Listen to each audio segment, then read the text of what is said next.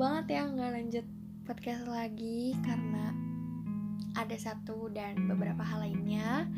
Tapi akhirnya sekarang bisa lagi. Uh, di episode kali ini, gue mau cerita sekaligus kita evaluasi sama-sama dari si cerita ini. Terus biar simple nyampeinnya, anggap aja gue adalah pemeran dari si cerita ini, walaupun bukan ya. Oke, jadi uh, ada cerita kisah cinta di masa lalu di mana gue ini baru aja memberanikan diri untuk membuka hati membuka hati lagi ya terus uh, setelah akhirnya ngebuka jalan lagi dan akhirnya ada seseorang datang di hidup gue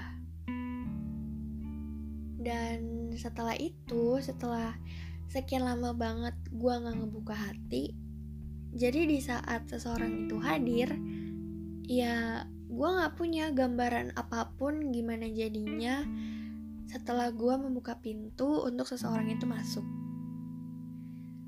Sampai akhirnya setelah gue menaruh rasa menerima seseorang itu ternyata seseorang itu membuat gue kecewa karena yang ada di benak gue setelah gue akhirnya memberanikan diri untuk merasakan jatuh cinta, gue uh, membayangkan cinta itu baik. Gue membayangkan bahwa cinta itu membahagiakan. Jadi secara nggak langsung, gue memang menaruh harap bahwa seseorang itu akan memberikan kasih sayang yang baik. Dan karena ada cinta itu, kita jadi saling membahagiakan, tapi akhirnya seseorang itu menghancurkan gambaran cinta yang gue punya. Karena akhirnya seseorang itu membuat kecewa, gue menutup kembali pintu itu sampai entah kapan akan membukanya lagi. Jadi, moral of the story tadi adalah jangan menaruh harap ke sesama manusia even di awal pertemuannya itu baik, kesannya baik, tapi kita nggak tahu apa yang akan terjadi di depan. Dan karena kita berharap, jadinya kita juga berekspektasi bahwa, oh, dia pasti ngebales gua dengan ketulusan yang sama. Oh, dia bakal ngasih effort besar juga untuk bahagian gua. Dia pasti bakal bahagian gua. Tapi kebahagiaan diri kita sendiri itu ia tanggung jawab diri kita sendiri. Gak bisa sepenuhnya kita taruh itu di orang lain. Kita harapin itu di sahabat kita, kita harapin di pacar kita. Jadi kalau kita mau diri kita bahagia yang sesuai dengan porsi dan keinginan kita, ya kita harus ciptain rasa bahagia itu sendiri. Misalkan bahagianya gue adalah gue seneng ngabis jalan-jalan gue beli es krim. Ya gue nggak bisa expect dapet itu dari orang-orang yang lagi bareng sama gue. Karena kan mereka nggak tahu persis bahagianya. Definisi gue tuh apa sih bahagianya gue terpenuhi kalau gue udah ngelakuin apa aja jadi dari apa yang gue alamin dan cerita yang gue amatin fungsi dari kehadiran si partner itu adalah ya untuk melengkapi. Karena kita kan makhluk sosial.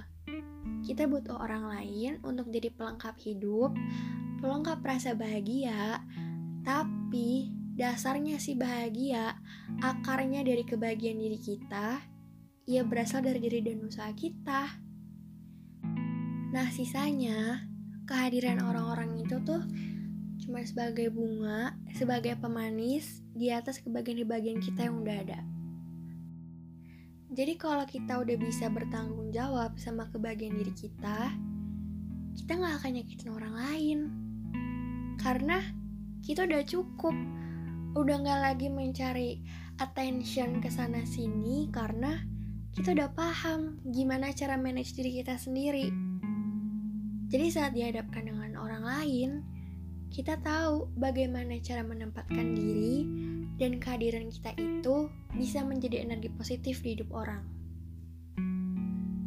Dan kalaupun ada yang mengecewakan, kebahagiaan kita nggak akan kerampas semuanya. Cuma sebagian kecil aja lah, luarnya aja, akarnya mah masih kuat. Karena sedari awal juga kita nggak menaruh banyak harapan dan gak sepenuhnya menjadikan seseorang itu sebagai sumber kebahagiaan.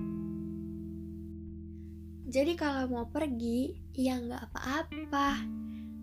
Seiring berjalannya waktu, kita akhirnya bisa menerima keadaan dan ternyata setelah kekecewaan yang kita alami di hidup kita, kita hidupnya jauh lebih bahagia.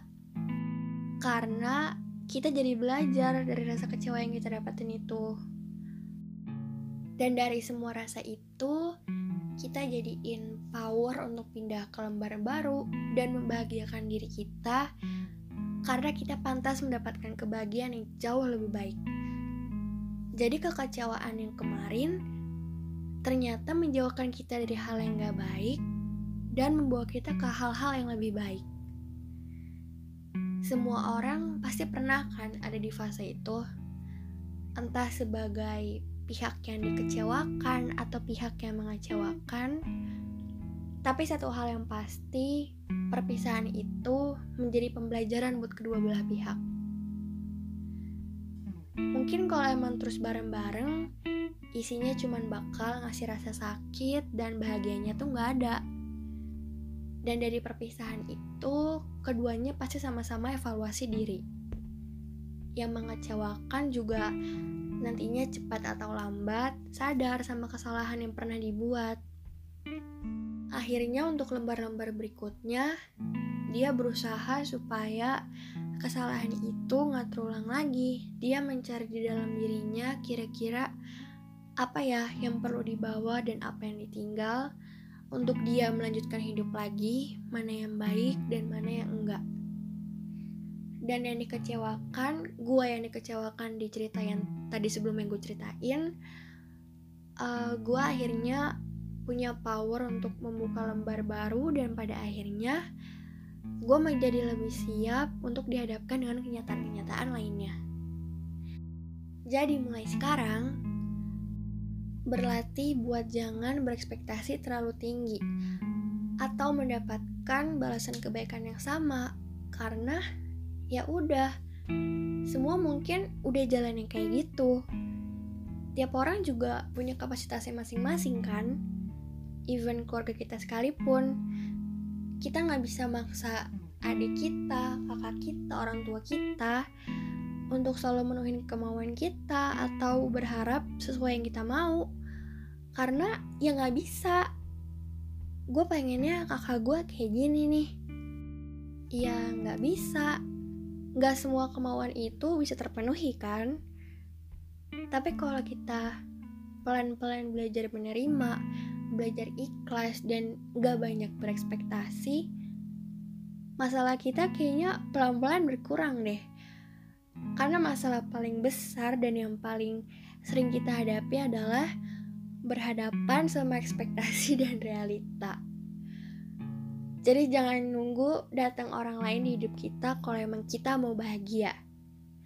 Gak usah nunggu punya pacar buat jalan-jalan ke pantai, mau main ice skating gak usah gak usah nunggu abang kalian kalau dia mau disuruh-suruh antar kalau emang kalian butuh pergi ya lakuin itu demi diri kalian sendiri. Usahain sendiri. Kan kita yang paling tahu diri kita sendiri. Sisanya mah penonton. Tahu enaknya aja.